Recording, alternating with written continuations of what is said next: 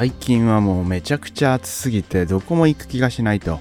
自分の家の近くに映画館があるんで、もうとりあえず映画館に逃げ込もうっていうような感じで、もう毎週のようにとりあえず最近は映画館に行ってるなと。まあ娯楽がね、もはや映画しかないっていうようなね。だってどこも行きたくないですから、どっか行ったらもう暑いし、人もなんかもうコロナが明けてさ、めちゃくちゃ多いし、暑い上に人が多いとこってマジで最悪なんで、とりあえずもう映画館、しかも近所の映画館って結構空いてるんですよね。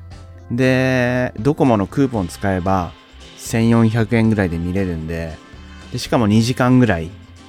最高の娯楽を味合わせてくれるっていうので、だいたい映画館に行ってると。で、週末になるとなんかいい映画ないかなと思って、最近公開されたリコリスピザ、ポール・トーマス・アンダーソンのね、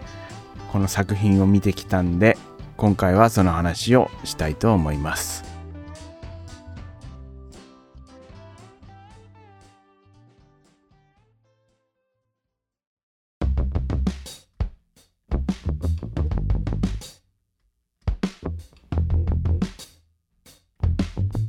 リコリスピザっていう作品なんですけど、舞台は1973年のロサンゼルス、サンフェルナンドバレーというところを舞台とした作品です。まあ、公開されたのは2021年なんで、やっと日本で公開されたかっていうような感じですよね。で、まあ、ポール・トーマス・アンダーソンといえばマグノリア、あとねブギー・ナイツとか、そのあたりは自分も見ましたよ。で、ブギー・ナイツとか確か26歳とか、めちゃくちゃ若い時に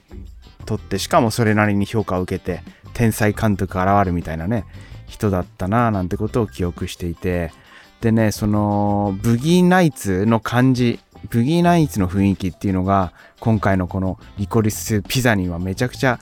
感じられて、で面白いなと。で、ブギーナイツっていう作品は、まあ言ってみれば全裸監督みたいな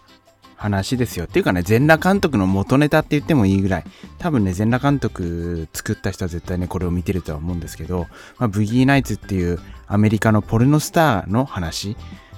で、まあ誰もねこんな相手にしなかった人をフィーチャーして、ジョン・ホームズっていう人か、ジョン・ホームズっていうね、巨根な人、めちゃくちゃね巨根すぎて、俺は巨根だからこれで絶対ポルノスターになるんだっていうね、1970年代末から80年代にかけてポルノ業界っていうものを描いた作品で、でこれの雰囲気にすごい似てたというか、これ見た時の面白さ、あ、こういう時代でこんなことあったんだっていうのがわかるっていうのが、このリコリスピザを見た時の第一印象、あ、ブギーナイツ見た時のあの面白さっていうね、そんな感じでしたね。で、まあ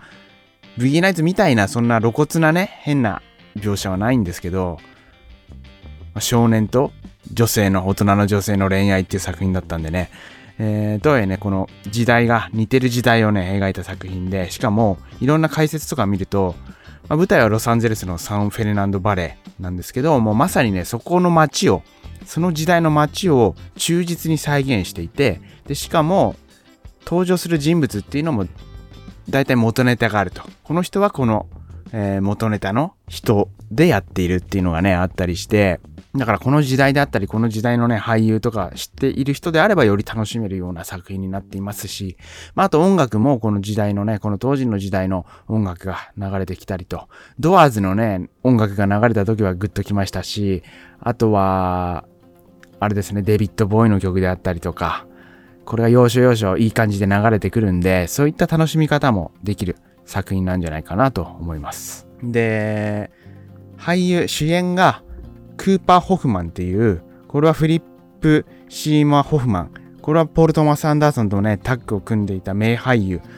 カポティとか演じていた俳優さんなんですけど、その俳優さんがね、まあ薬物の過剰摂取かなんかでお亡くなりになって、でそのね息子さんがポール・トーマス・アンダーソンの作品で初主演ということでこう、出ていると。だからね、そんなそのある種のそのポール・トーマス・アンダーソンの家族的な付き合いをしていた俳優さんの息子が出ていたり、あとは家族的な感じで付き合いのある3人姉妹バンドハイムのアラナ・ハイムっていう人が、まあ、主演女優として出ていたりと、あとはね、あの子役とかも結構出てくるんですよ、この作品。その子役もポール・トマス・アンダーソンの身内であったり知り合いであったりっていうね、結構その家族の身の回りの人たちで撮ったっていうようなその役どころの人たちが多数出ていると。でね、これ映画のその時代背景とか、出てきた人物の実はこういう人物と関連がありましたなんてね、そんな情報はネット上でありふれているんで、自分なりに感じ取れたことといえば、このリコリスピザの、あらすじというか大枠的なことを言うと、クーパー・ホフマンこと主人公の高校生のクーパー・ホフマンことゲイリーが、子役として活躍していて、それなりに有名でそれなりに才能もある人物と。で、そういういつのゲイリーの学校にアラナ・ハイムことアラナ・ケイン25歳の女性が、高校の写真撮影の、アシスタント、卒業アルバムとかよくあるじゃないですか。ああいうところの業者のアシスタントとして、学校にいると。で、そのアラナにゲイリーは一目惚れをして声をかけて、君と出会うのは運命なんだみたいなことをね、キザなことを言って、デートに誘って、で、何言ってんのこのガキがってね、アラナ自体は思っていたんですけど、二人がね、結局結構仲良くなっていく中で、いろいろあるんですよ。そのね、アラナ自身もこのちっちゃい街の中で、私は一生ね、こういった写真の撮影のアシスタントみたいなことをして死んでいくのかなと、これから先どうするのかな私と、そんなような感じを持っていたと。でね、周りはもうこんな結構宗教的な感じでしがらみもあるし、もうこの先私どうしようっていう中に才能もあり、未来輝く、少年、子役、ゲイリーと出会うことで、この人と一緒にいれば何か新しいことが起きるかもっていうね、その期待、そしてさらに恋をする乙女のこの甘酸っぱいっていうね、その乙女と、あとはこの少年の甘酸っぱさもあるし、この2人のこの恋愛ですよ。でね、これね、自分の専門学校の時のね、先生だったかな、それが言ってたんですけど、映画に大事な要素はすれ違いだと。このね、すれ違いがまさにこの映画を見ると、あの先生が言ってたこの映画に大事なすれ違いってこういうことなんだなということがわかる。すれ違ってでも好きだと、でも最終的には2人は出会うと、いつかすれ違っていたけど交わるっていうようなね、その映画の表現の素晴らしさ、恋愛の素晴らしさって言っちゃうと恋愛マスターみたいな感じで気持ち悪いんですけど、恋愛マスターって気持ち悪いよね。こうやればだいたい付き合えるよとかいう恋愛マスターみたいなやついるじゃないですか。恋愛マスター的なやつの恋愛はだいたい満足した恋愛は送っていないという自分の持論があるんですけど、そんな持論は置いておいて、そんなそのすれ違い、映画の中でのすれ違いの生み出す効果、そしてその恋愛におけるすれ違いってことがね、痛切にわかるっていうのはっていうような内容だったので、しかもね、映像の美しさもあるんで、しかもこれフィルムで撮ってるっぽいんですよね。フィルムならではの、綺麗さ、そしてそのポール・トーマス・アンダーソンが多分カラコレもやってると思うんで、その色の調整ですね、色の調整も自分自身でやってるぽいんですよ。なので、その美しさっていうのもぜひね、こういったものって劇場じゃないとやっぱり映画用に作られた作品なんで、その美しさっていうのも堪能して、その恋愛のすれ違いの出せる妙理というか、そういったものがこの暑い夏の時期にぴったりじゃないかなと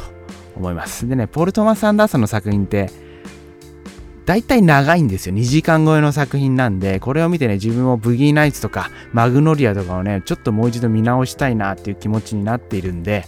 しかも夏はね、もう外出たくないんで、絶対もう40度とかね、簡単に超えそうですからね。だから家の中でクーラーかかった中でポール・トーマス・アンダーソンの作品をゆっくり見るっていうね、夏の過ごし方のスタートを切るために、ぜひリコリスピザを見て、そしてポール・トーマス・アンダーソンの過去作を見るっていう最高の夏を過ごしたい方はぜひおすすめですっていうような作品でした。